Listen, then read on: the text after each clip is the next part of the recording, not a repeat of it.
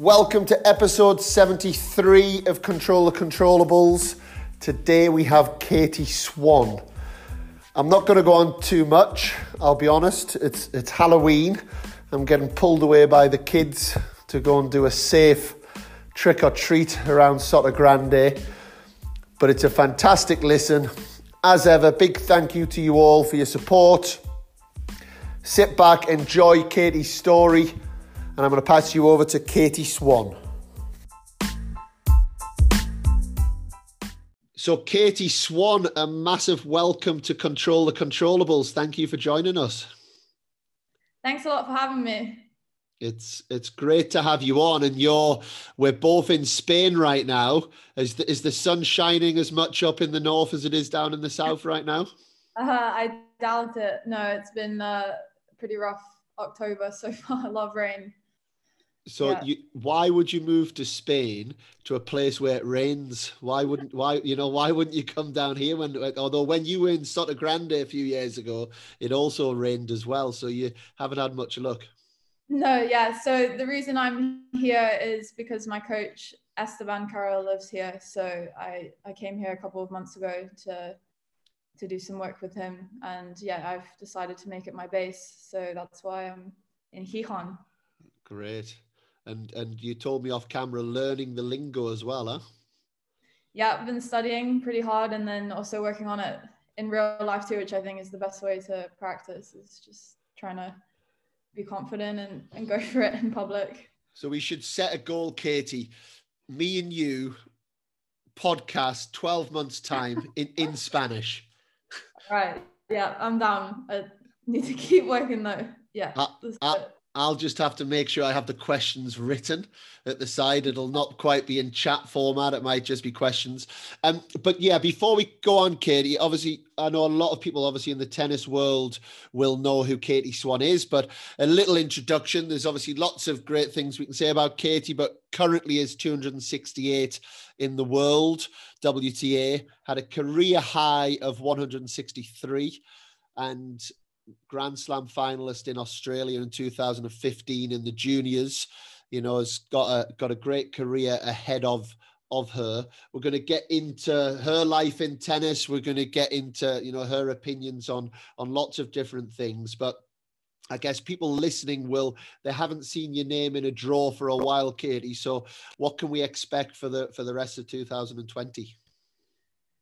It's hard to say actually at the moment. I've um, I've been struggling since July with with some injury problems. Um, I tried actually playing one of the exhibition events in the UK um, at the beginning of July, and I actually went into a full back spasm. Uh, so I was recovering from that for a while, and have had a couple of other things going on since then. Um, at the moment, struggling with a, a left wrist injury, which I'm kind of just taking it day by day. Um, and I don't know at the moment if what the plans would be for me for a schedule, but I'm kind of just waiting until I'm I'm ready. I'm not really putting any pressure on timelines for events. Um, so yeah, I'm just just trying to get healthy. That's the number one priority at the moment. And were you in Roehampton when the Battle of Brits was going on? I was, yeah. It was it was tough for me to yeah. to be around everyone and not be able to compete. Uh, but at the same time, I actually did a couple of matches uh, commentary, so I had nice. a bit of a different experience. And yeah, that was not easy for me to be there, but obviously the event was great and seemed like everyone enjoyed it.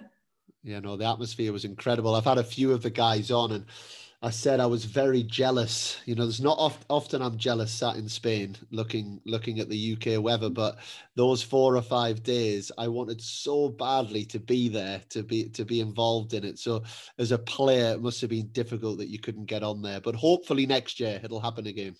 Yeah, it would be great if they can make it an annual thing for sure. And how was the first commentary experience? Is that a future for you? I don't know. I enjoyed it. I was actually really, I was so nervous the first one I did. Um, I did a mixed doubles and then I, I did a, a match between Jodie and Emma. Right, with, okay. With uh, Naomi Cavaday, which went, I think it went well. Then you have to ask people that listen to it. But yeah, I think it was good. And were you playing the role of, I guess, the expert? So you were kind of coming in and giving a bit of analysis to it?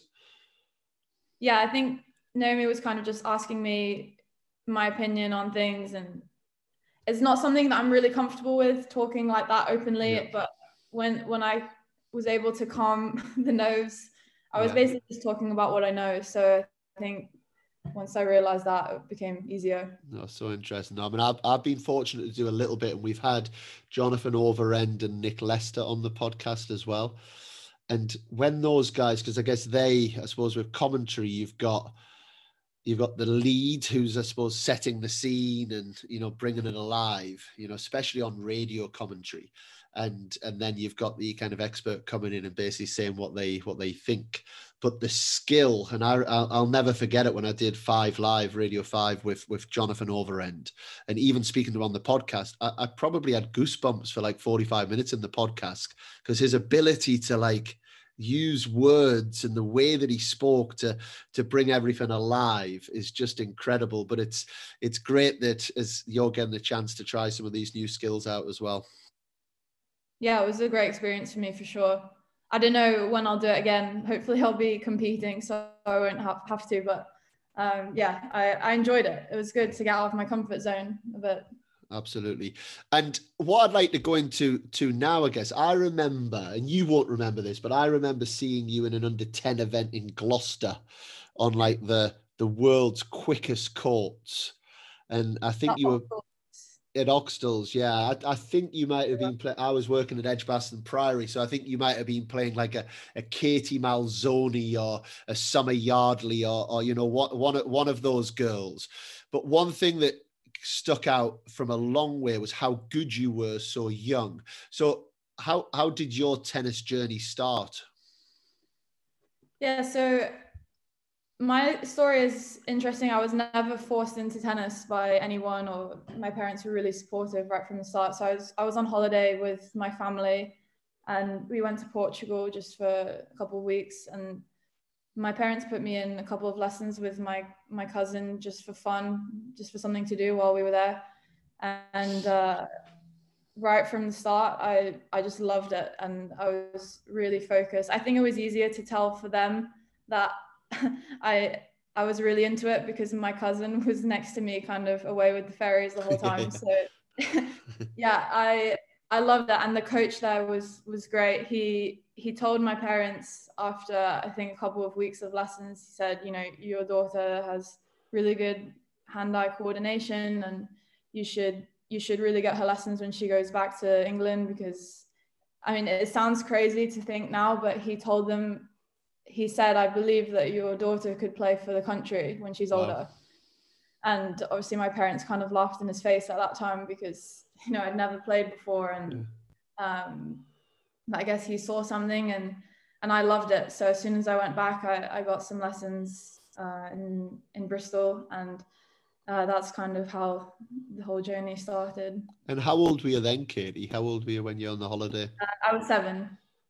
So, so relatively late because uh, when I say relatively late, that sounds crazy, doesn't it? But uh, you you then in under tens won the Smreke Bowl, which is I guess seen as seen as the world European sort of championships under tens, if if there can be such a thing. So how did you get good so quickly? I think I I loved sport in general from when I was really young. I always did a lot of different things. So I think that probably helped my development as an athlete. Um, I used to love playing hockey. Uh, I, I used to run 800 meters and obviously tennis and just having a lot of experience in different sports, I think probably helped. Um, and then just love, I love tennis so much that I was always the one asking for lessons. I wanted to to do as much as I could, and it was never forced. Uh, so I think that's probably why I was able to to improve so much was because I just loved what I was doing.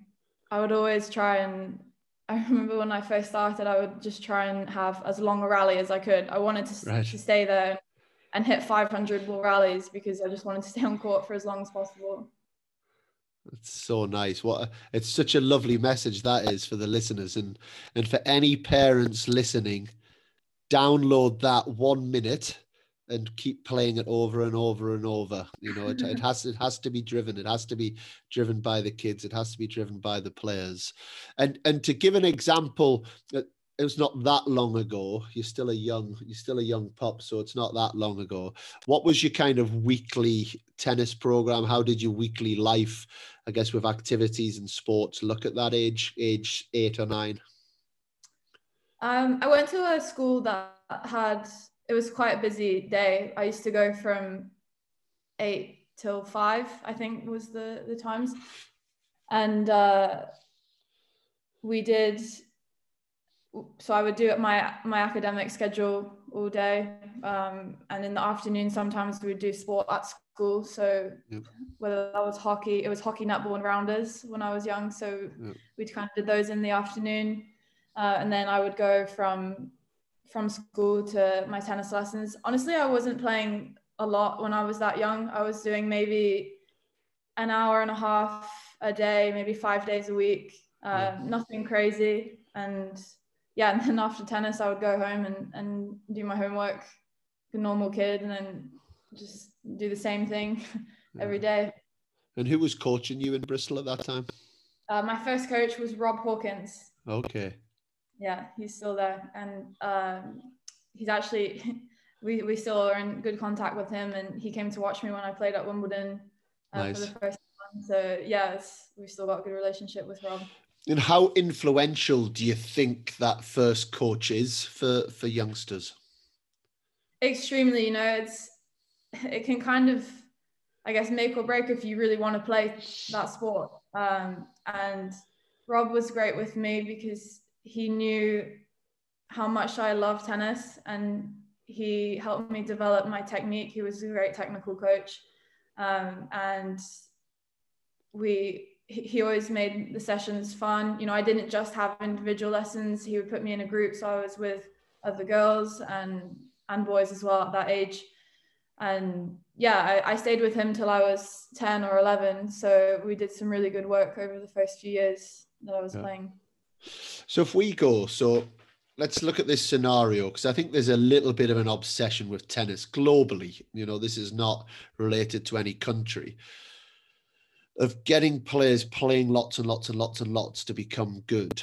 And I think one thing that's hit me from the podcast, it, it, well, lots of things. It's been it's been an amazing experience doing this, but nearly every player that's come on has talked about one, how much they absolutely loved playing, two, how much they did lots and lots of other sports. You know, that's kind of coming out loud and clear. So, are we getting it wrong with this mentality of play more, play more, hit more balls, do more, do more to become good, in your opinion?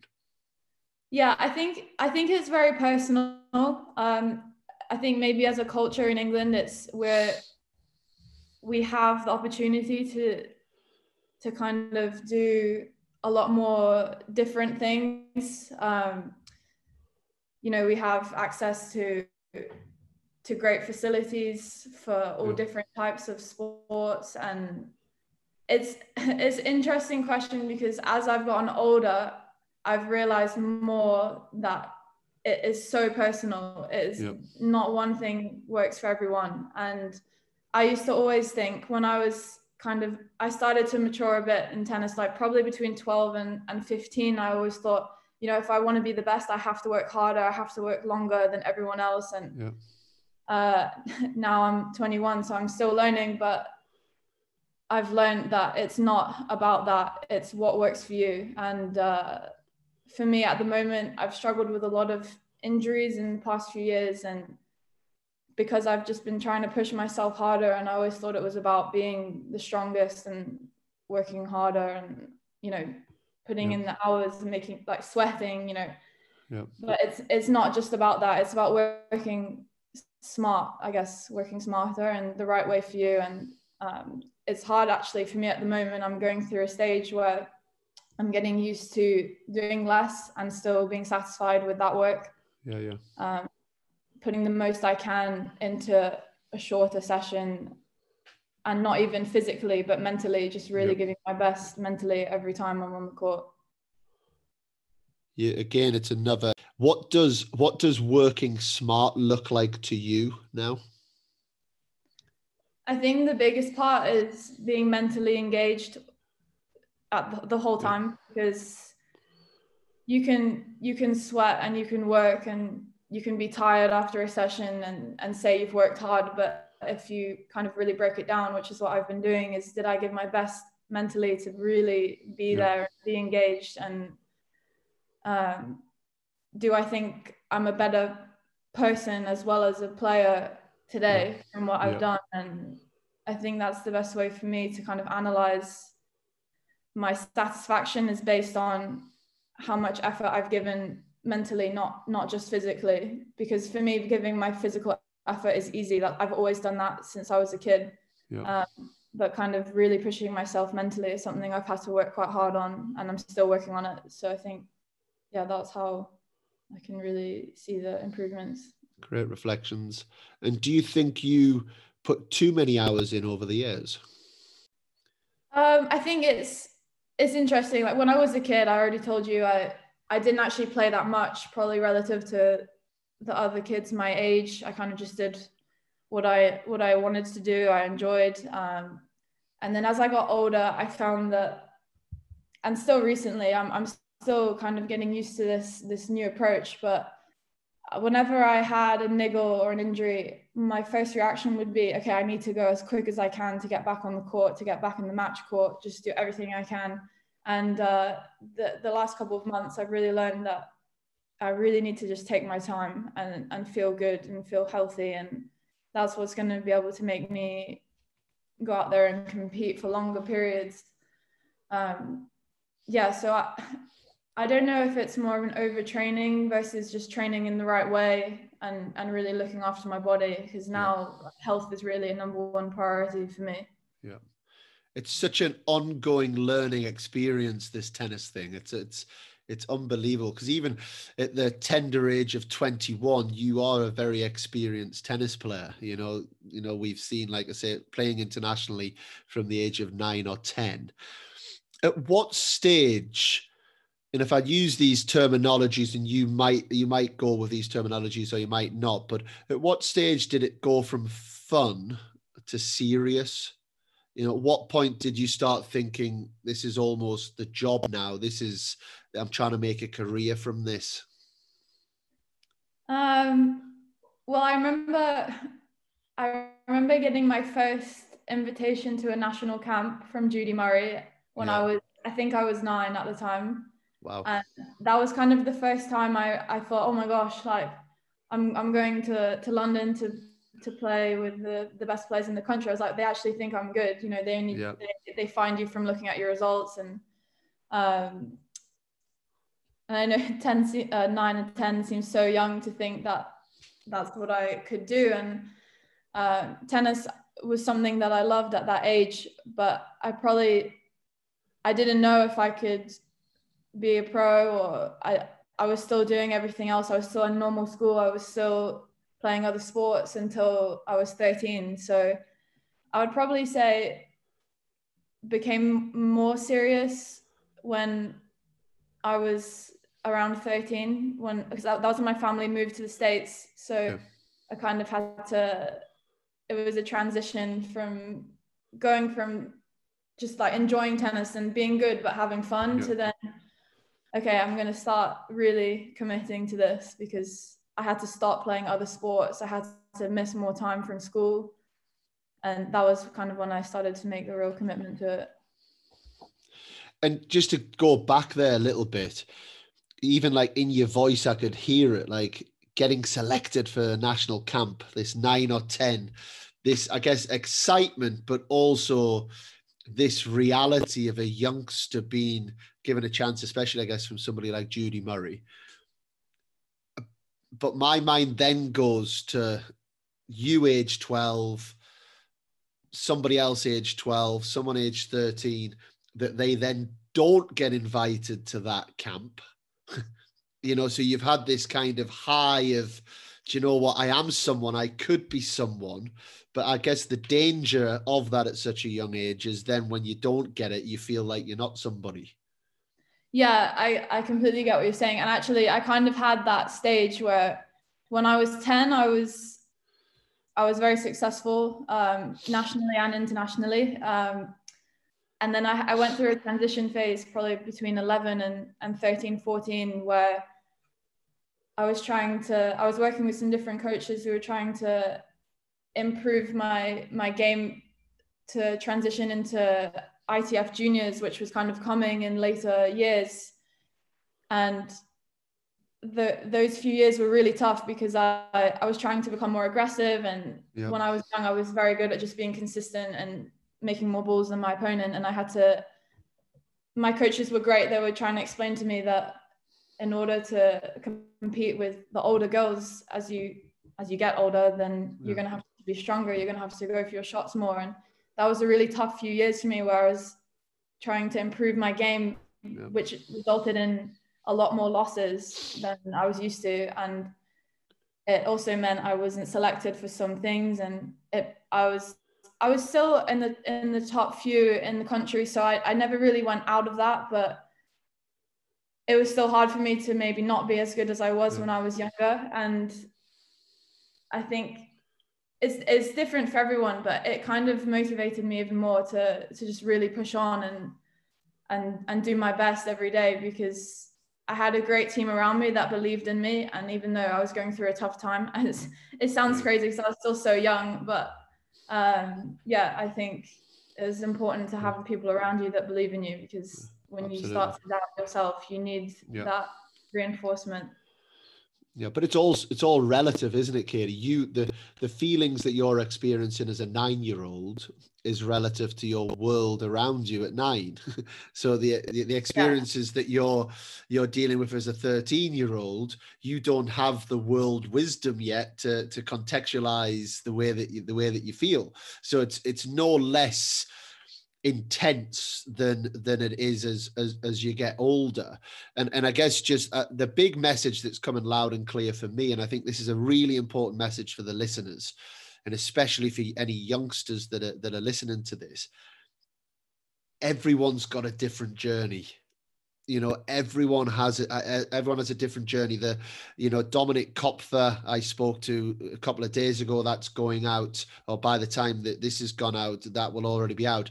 He he was playing once a week until he was 16 i mean that's like a real outlier outlier story but that's what's worked that's what's worked for him.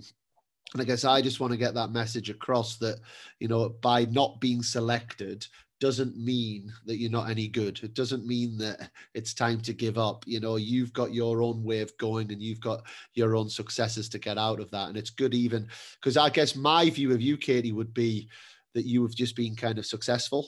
You were successful when you, you know, you were up and down for sure. You know, absolutely. And I think it's it's good for people to hear. Um, I think also to add on that as well is that you think I, I was the same. I remember being at events when I was under 14, under 12, and at the time, if I lost or if I thought I should have won a match, um, it felt like the end of the world. It felt like the most important thing that could have happened. And yeah. and now, as a 21 year old looking back, I I could not care less about what happened when I was that age. You know, it everything that did happen made me grow and it made me stronger um, learn about myself. But at, like looking back, it, it, doesn't matter what happens at that age because everything you're doing is just to help you when you, yeah. as you develop. And it it's it's I don't want to sound like it's irrelevant for the people going through it because it's not. It will help you, but it doesn't mean it's the be all end all if you win one match when you're 13 yeah. years old. You just have to keep going. Yeah. And I, I still have to think like that now. I'm 21. Hopefully, I have 10 more years at least on tour. Yeah. So, um, yeah, yeah, absolutely. Learning process. No, no, completely. And if we even take your situation, if you played tournaments this year by February of le- next year, you won't remember the match in November of this year. It's it's like I think it's a really good strategy, actually, mental strategy for people going into tournaments of almost reflecting on how they will feel about that in in a couple of weeks time you know then you know and just put it putting that perspective on it Um, so as we've gone through, we're, we're you're now 15, and you're making final of a junior Grand Slam in Australia. You know, how how was that experience? it was amazing. It was honestly so unexpected at the time. Um, I just started working with a new coach. Actually, I'm still working with him now. It's Julien Picot, a French guy. Yep.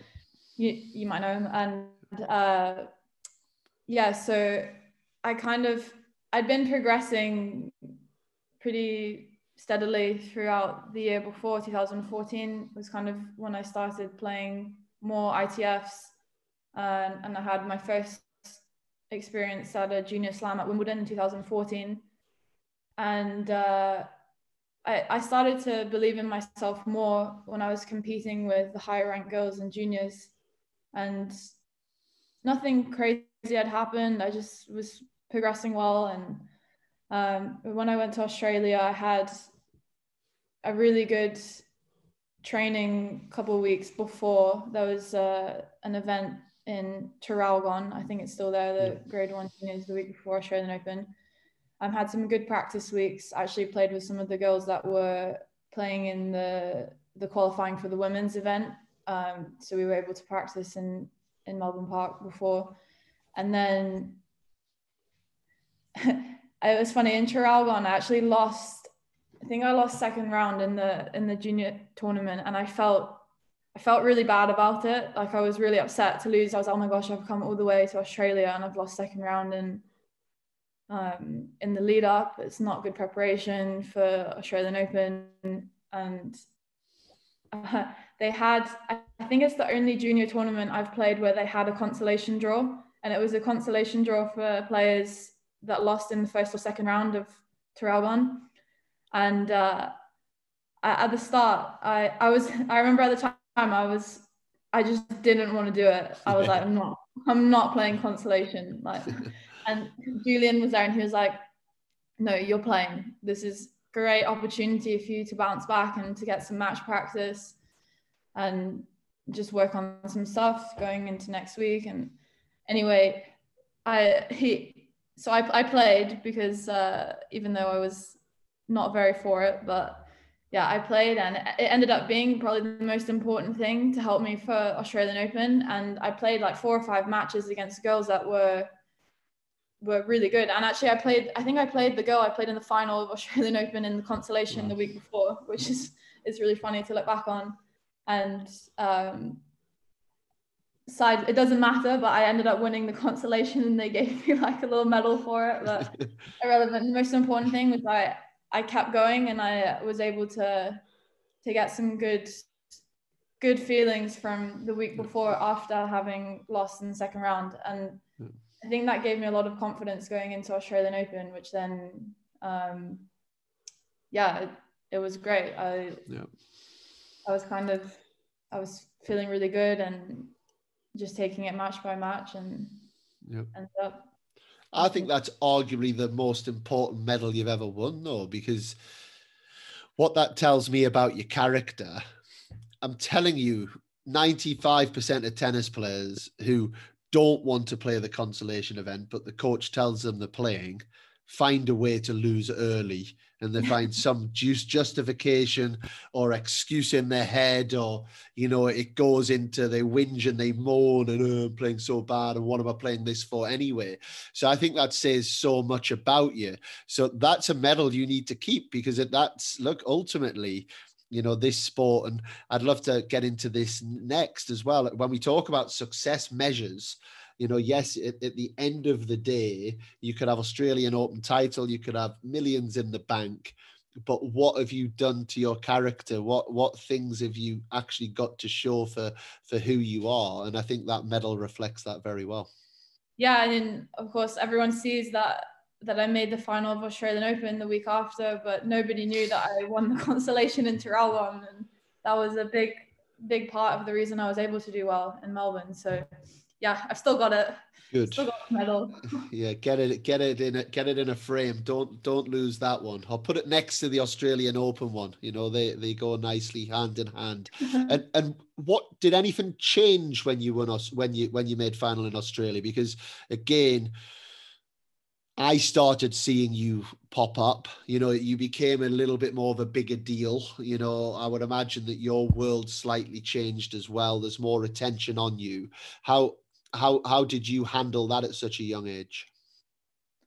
Yeah, it was interesting. You know, I think there was a lot of attention from the press in the UK, and at that time, I was I was living already in the states with my family, yeah. so I went straight back from Melbourne to Wichita, where my family lives, and I think that was probably a good thing for me was to go straight back into my normal environment and and go home and obviously everyone there was really supportive. We had some friends that wanted to throw a party for me, so did that. But um, no, I, I think it was important for me to just get straight back to work and not really be on too much of a high for too long because otherwise it makes the next step a lot harder. Which in the end it was because I I was straight back down to earth. My next tournaments after Australian Open were uh, three 10Ks in Sharm el Sheikh. Right. So that was my first experience as a pro um, in tournaments, and yeah, I was yeah, it was definitely a humbling experience going to Sharm after being in Australia. And and after and after having all of that success, you know, when we talk about success in terms of in terms of winning at that age, because I think making final of Australian Open as an 18 year old is one thing, but doing it as a 15 year old, there's a little bit more excitement that, that comes with that. Has has do you think that's applied more pressure to you? And I guess if we use the concept that we used earlier of you know you, you don't get selected when you're 12 or 13 or have you been able to use that as almost a way of firing you up for your career even more i think at that age it was it wasn't that difficult for me to to deal with the pressure because i was just I was so young that I didn't really think about it. I was just yeah. playing and enjoying it. The the pressures I started to feel were when I was a bit older. Yeah. Um, when I was kind of transitioning from juniors to seniors properly. You know, I started to play a few events when I was 15, 16, but I didn't really transition to professional tennis until more like going seven going on 17 18 um so yeah i think i mean I've always had a lot of support from the LTA, and obviously being from a Grand Slam nation during the summers, we have a lot of opportunities over the the grass season. So um, that summer after Australia, I, I got some wild cards into. I played in Wimbledon qualies that year for the first time, and now I look back on it, it seems like there would have been a lot of pressure, but I just didn't really feel it. I was just enjoying playing and, and doing my thing, and um, yeah, I would say it was more, it was after of probably a year after where I started to feel when I think it's when you when things aren't going so smoothly that's when you start to feel the pressure. And when I was 15 I didn't have that. It was kind of the transition you know when you start to play one of the biggest differences between juniors and professionals I think is you just lose a lot more and that's just yeah. the nature of it. Um, it, and it's really hard to hear and it's hard to accept but that's just the reality is you're playing people that are, are playing for their their living that and yep. everyone's fighting really hard and yeah is it, that's that's when you really have to it, it, it makes you realize if you want to do it or not i think yeah yeah when that those first couple of years transitioning yeah so that's probably when it became tougher for me and do you think us as coaches can educate that better because i guess or do you think it's one of those things that you just have to go through? I think it is personal as well. You know, some people there's no issue with the transition. You know, like some girls you see that now, especially there's so many young girls in the top 100 who maybe I'm wrong, but they look like they haven't had any issue going from juniors to seniors. Um, and some people like me, it was it was more of a challenge. It took longer than probably what was expected of me. Yeah um, from being a successful junior. Um, I think the most important thing is having the solid team around you that really they like I was really lucky to have have Julian with me as a junior and then transitioning to the professional circuit too. And it's a funny story because although I told you about the story from Traralgon where he made me play the consolation, there's a similar experience when I went to Sharm for those 10Ks. It was in, I think it was in March, just after mm. Australia. Was I the first two tournaments I played there? I had no idea what to expect going into it as a like I, I didn't know the level of 10Ks or because I'd only played juniors up until then. And I actually ended up losing first round in the first two weeks. Um, so I lost first round, first round. And I was so down about it. I was I was having to study because I was still at school. So every time I wasn't practicing, I was I was in the room and you know when you lose first round and especially in a resort, you're in the same place every day. So I lost first round. I had to wait one week until I could play my next match, and it was just practice studying, and it was just making me really down. And when I lost the second week, uh, I actually called my mom and I said I want to come home. I don't want to do this anymore, and it was really hard. And again, I had a, a talk with Julian, and he told me, "No, we're staying. Like, you're gonna really, we're gonna work really hard this week, and also." try and enjoy enjoy this experience. You know, this is what the reality is of the tour, and um, we spent that week trying to have a bit more fun off the court as well as working yeah. hard in practice. And the third week actually came through qualies and ended up winning the tournament. So if I oh, hadn't wow. stayed, I hadn't have stayed and and do that, then I wouldn't have had my first win on the on the pro tour. And, it's not just about the win; it was more about the the way that I managed to come through that mentally, which it was really hard. Um, but yeah, I got I got some great experiences from it, and, and obviously learned mm-hmm. a lot able to do that. But says so much again about you, but also about Julian. What a, what a yeah. How lucky are you to have such a wise head in your corner? You know those those couple of examples. You know, and a, a big shout out to Julian for that. But no, I think what I was saying as well, Katie, is like we know I'm I'm an old fart now, and I've been around this sport for as you will if you you go into coaching when you stop playing for 30 35 years and we know that it's a losing sport yeah it's a sport we know i mean we know that roger federer has lost 46% of points he's ever played. You know the Nadal's lost 45% he's ever played at roland garros. Yet he's yeah he's won 13 roland garroses.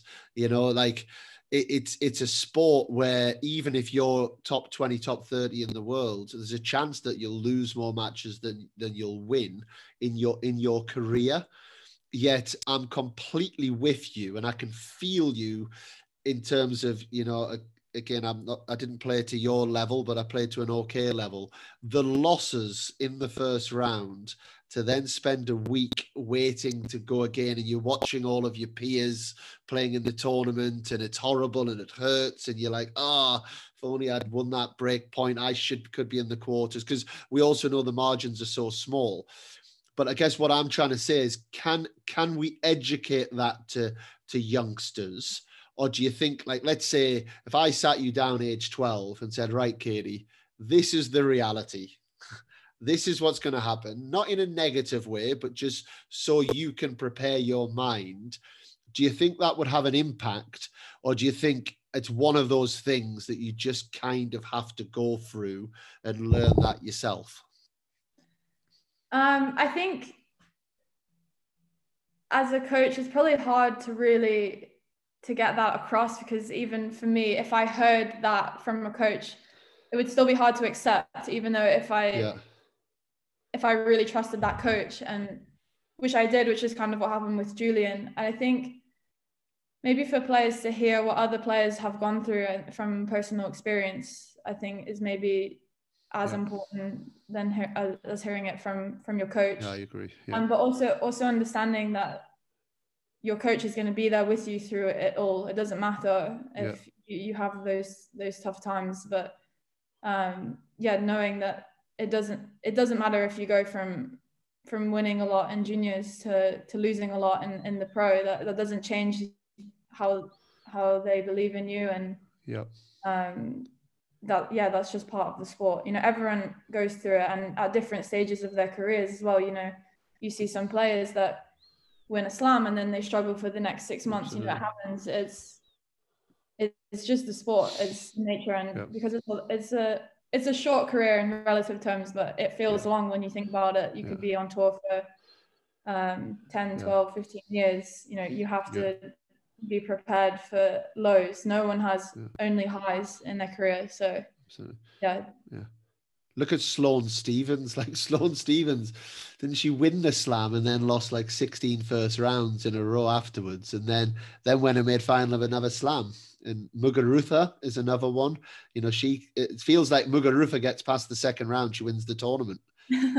but then she yeah. has so many weeks, you know. So there's there's a lot of examples out there yeah, it's really interesting. You know, I think also what I said about just not the highs not being too high and the lows not being too low, just try and keep it as stable as you can. Obviously celebrate your victories and and everything, but try and keep it as stable as possible is gonna mentally be the easiest way to go through everything. Absolutely. And and Katie Swan, age 21, how do you measure success in your head now? That's a good question. You know, uh, I think from the last couple of months, I've had struggling with with injuries and um, just missing competing. You know, at the moment, I know I'm going to be super grateful just to be able to compete whenever I can and to have my my health. Um, I think a big goal for me for next year would be to be as healthy for as long as possible and that would be a successful year is if i if i'm able to stay healthy. And i'm i think that seems very like a humbling goal it, it is. You know i've spent so many years like trying to push on having high expectations of myself and i think the reality is that i just want to be back enjoying competing without pain and um, yeah, I think for me, success is being able to enjoy what I'm doing, and and I think everything else will follow with that. I'm not. I don't have any um, measures on outcome, or I just want to be able to compete and and feel good out there. And, and has that changed over the years? Yeah, I think so for sure. You know, when when I was younger, I always thought that winning was the most important thing, and I've been lucky to have people around me that have been able to educate me better on on that. That it's not as simple as that, you know. Like yeah. we just spoke about, you don't just win your whole career. No one does. So, yeah, I think just to accept the the life on the tour as it is and just doing my best every day is the only thing that I can really control. And like you guys call it controlling the controllables i think that's the best best thing you can do. And you can't you can't control an outcome of match. You don't know regardless of who you're playing you don't know what's going to happen. So if you just give your best and you know that's that's all you can ask really as as a player and as a coach watching.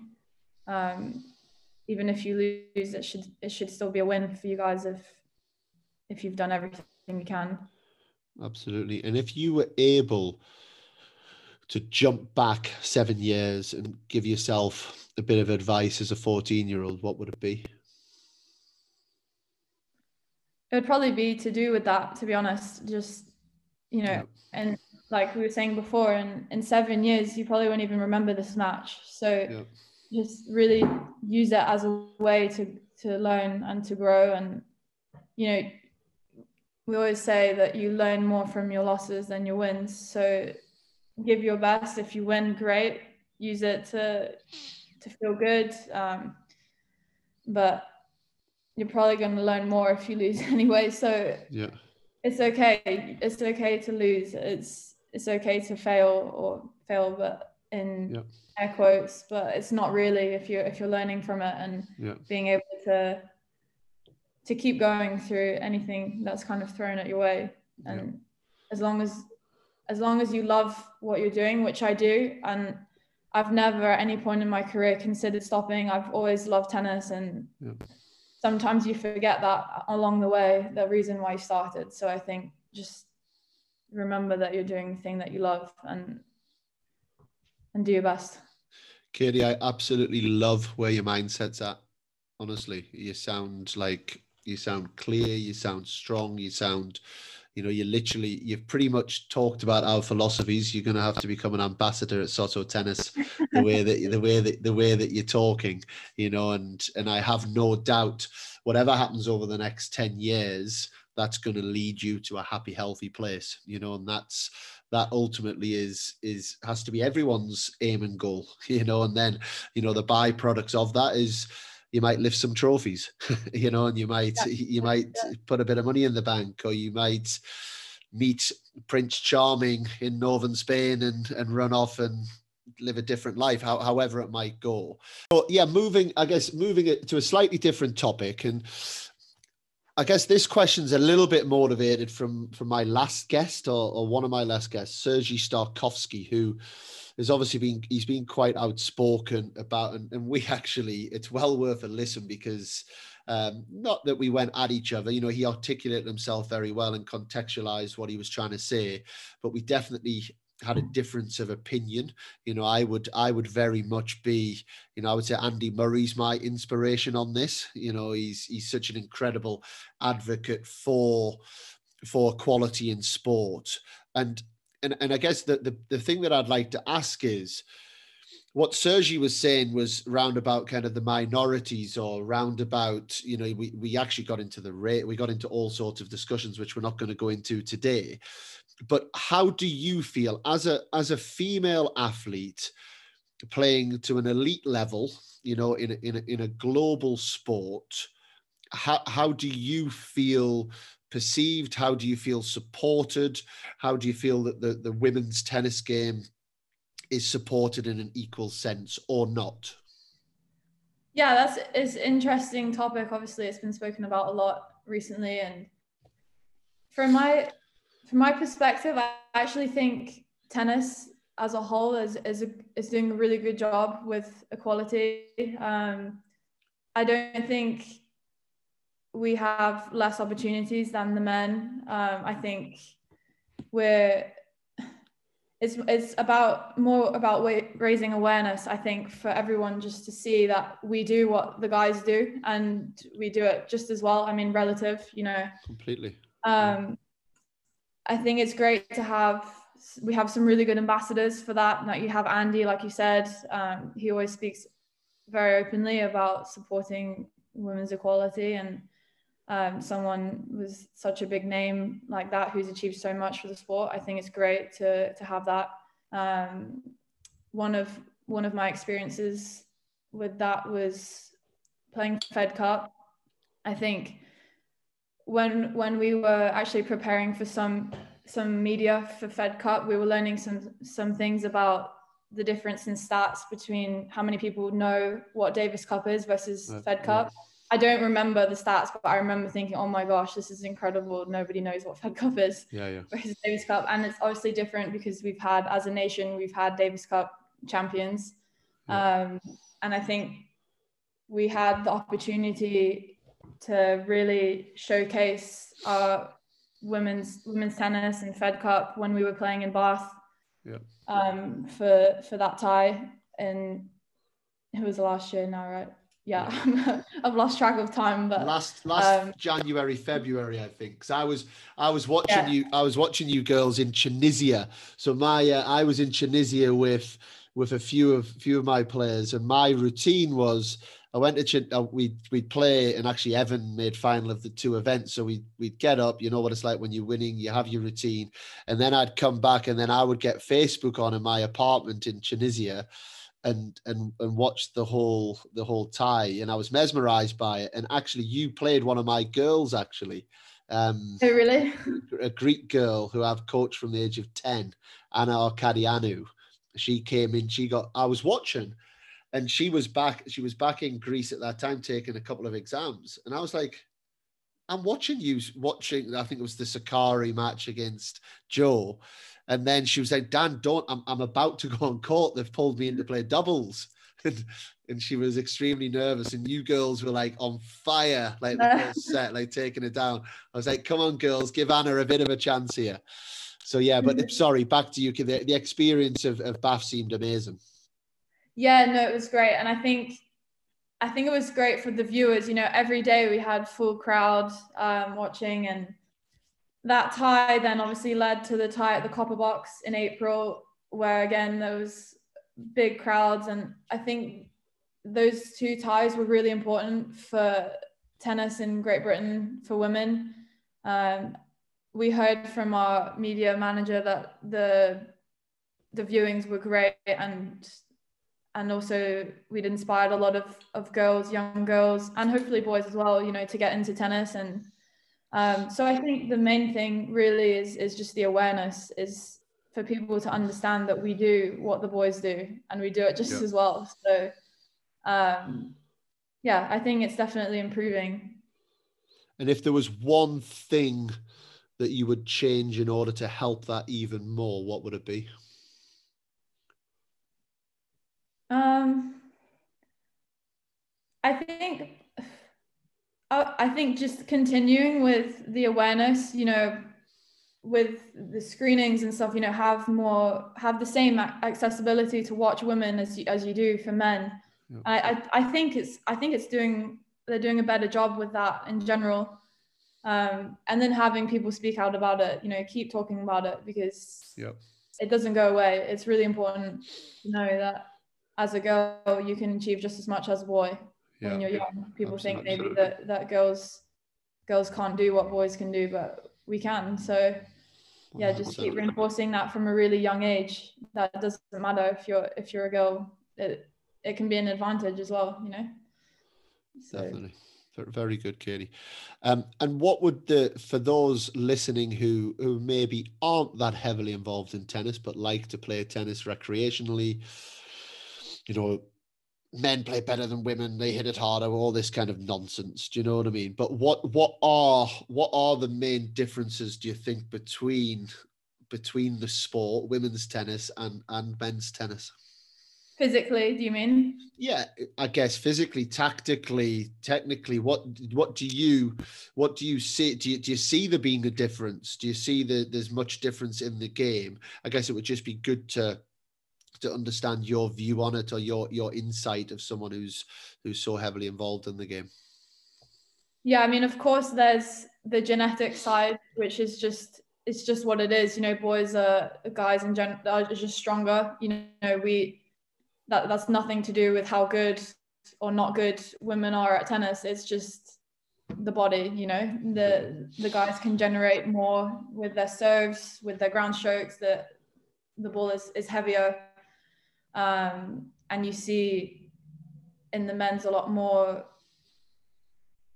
that you know people hold serve or that it's more common for guys to to hold their serve and probably in women's. I don't know the stats but there's probably a lot more breaks of serves in women's tennis. It's so, it's about it's about it's something I've studied a lot. So you would get, you would get, so John Isner is obviously crazy. He's something like 95, 96% of games he holds, but you'd get, you get maybe a Dan Evans is about 77, 78, and Pliskova, who's who's the highest on the women's, is 79.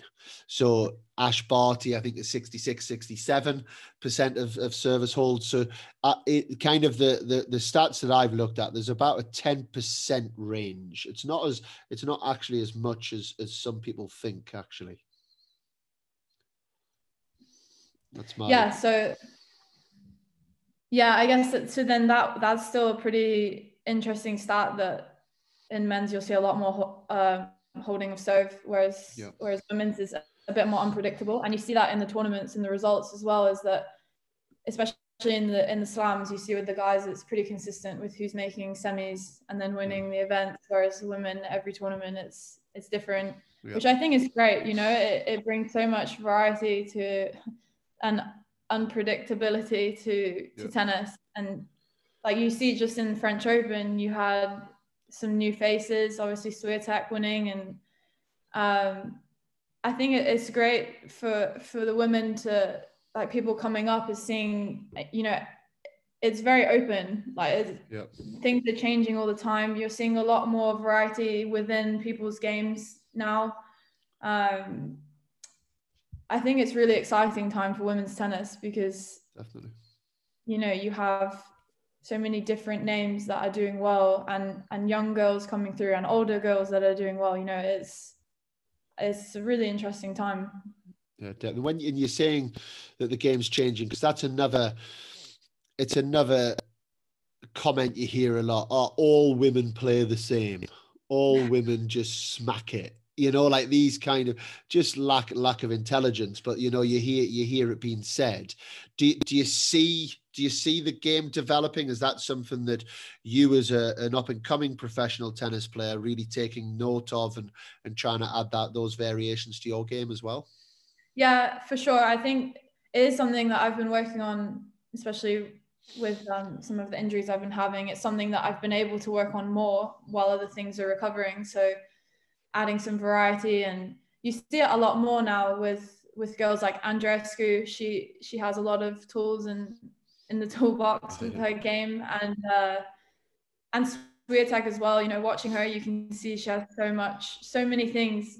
Um, my coach talks about it, Esteban, as a as your team, as your football team. You know, every shot is a player, and you need to have the players involved to be able to to to do well and to to have a whole game. You know, to be yeah. the player that you want to be, and you need all of those things to be working to some extent. You know, yeah. obviously people have, have strengths and weaknesses, but to really be a well-rounded player, you need all those things. Yeah. Um, and it's showing more and more. I think that people are. It's it's a lot easier these days to be able to analyze the sport. So with technology, you can really look back on stats and and people find people's weaknesses in important moments. You know she serves here on big moments. And i think if you really work on everything in your game to have an answer for everything that can happen then you have a, a better chance to succeed. Very good. Are you're good at this. You, you you're good at these answers i tell you what. For someone who said you get nervous when you do commentary and you do these things. You, it's unbelievable the the the insight you're giving, Katie. We're gonna we're gonna move actually into just a last couple of things and a, and a couple of little kind of fun fun bits. Uh, we do have our quick fire round, but I also want to add something in as well. Um, because I know that you love the sport and you'll you'll have some good answers on this. So your favorite all-time women's tennis player. We're going to break it down. I think it was um, who did it? Was it Andy and Rafa did it on Instagram? They did it for for the men's, I think, during the lockdown, and it was it was good fun. So, whose mentality are you taking? Mentality. Sorry, that Men, just me, yeah, mentality of of all time. Any woman of all time. All time. Whoa, that's big. Um I think just from watching a lot recently, I think Azarenka is just incredible. Yeah.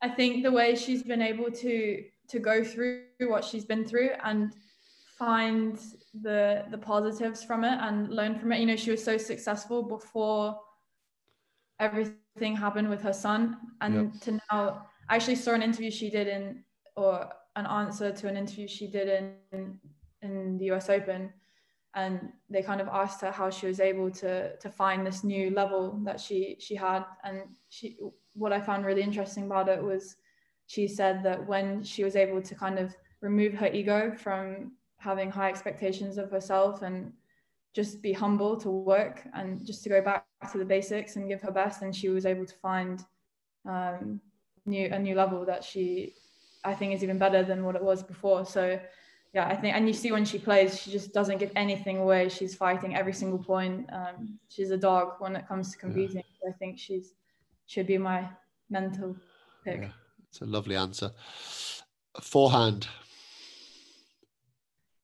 Um, I think Osaka. I think her forehand is huge, yeah. and yeah, you can see when she plays it.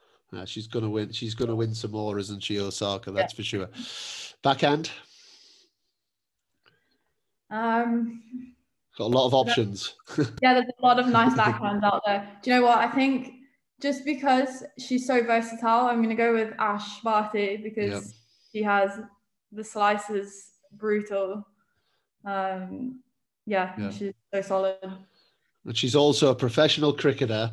And I heard, I saw she just won a golf tournament as well a few weeks oh, ago. Oh, really? Yeah, it's unbelievable. Like, yeah, that's when you talk about all round sports. Yeah. She, yeah, she's incredible. I, I think she's someone actually. Sorry to go off the off topic, that we we need to really sell in the sport because what an inspiration she is. Do you know? And then she was like, she was then watching the Australian rules football with like a beer in hand, and then she was, you know, she kind of does it all. You know, she yeah. I think she gets to so inspires so many different people and, and different levels. Serve I mean, based on stats that I know, I think I would go with Pliskova. I think I think she's the best server in terms of stats. So I can't believe you didn't go Serena there. oh. Serena's technique is the best, I think. Yeah. But if you're going by numbers, I think Pliskova has better stats. Okay, we'll we'll I'll I'll give it to you. I disagree with it, but we'll give it to you. It's your podcast. Uh, movement. Halep, I think. Halep is a joke.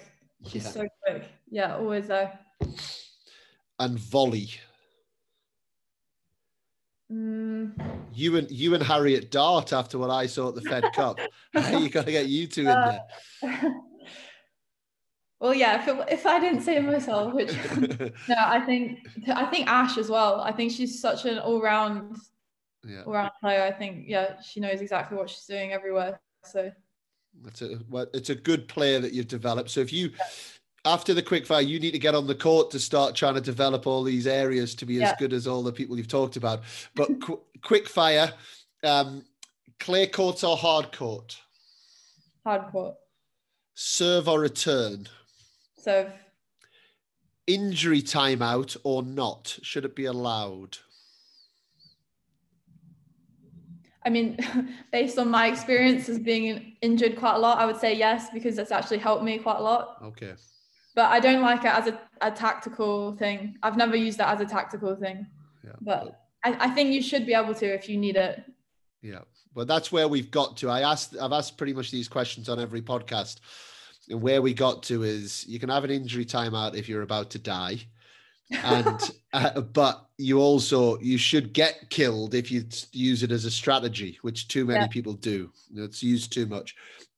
And then a warm up on the court or not. So i know it's four minutes now but should that be allowed for the game of tennis? I guess the where that question comes from is journalists, commentators, lots of different people we've had on the podcast say that's the biggest nightmare for them and they believe we'll lose people in the sport because of the slowness of it. But as a player, do you think that that should happen on the court or not? Yeah, to be honest, I don't think about everything else that goes on. I think I like it. I think it's helpful for me as a player. So, yes, I would keep them. Your favorite Grand Slam? Wimbledon. Hands down. Yeah.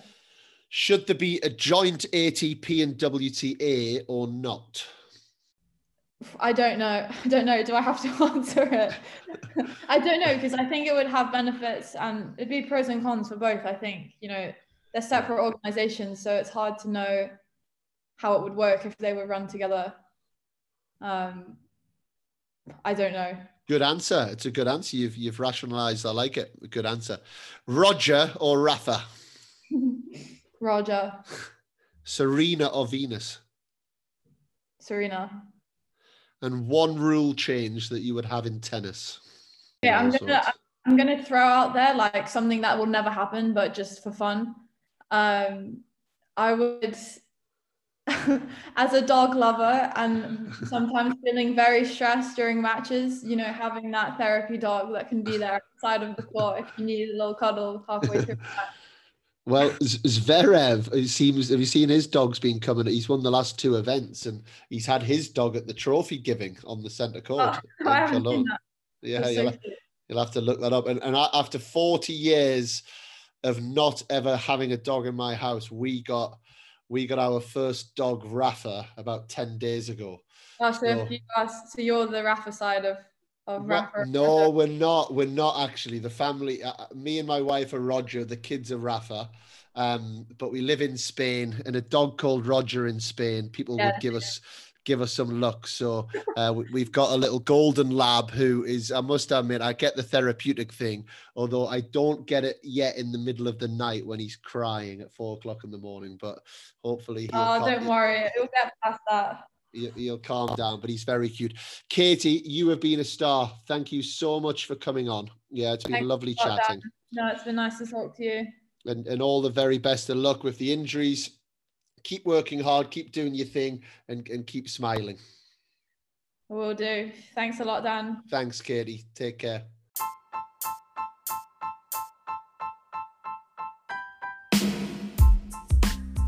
A big thank you to Katie for coming on the show and the very best of luck as she continues to get herself ready for maybe the back end of 2020, but if not 2021. Key messages I would take away again there from the podcast. Katie, age 21. She's one of the best players in the world, age 10. And it's taken her 10, 11 years to get to the point that her mindset is understanding that there's many different success measures on the court, off the court, and ultimately what it boils down to is am I happy? Am I healthy? Am I getting better? And if we could all live our life with those simple messages, we won't go too far wrong. Thanks again for listening. Thanks for rating, reviewing, and all of the support on the podcast. I'm Dan Kiernan, my co host John McGann. We are Control the Controllables.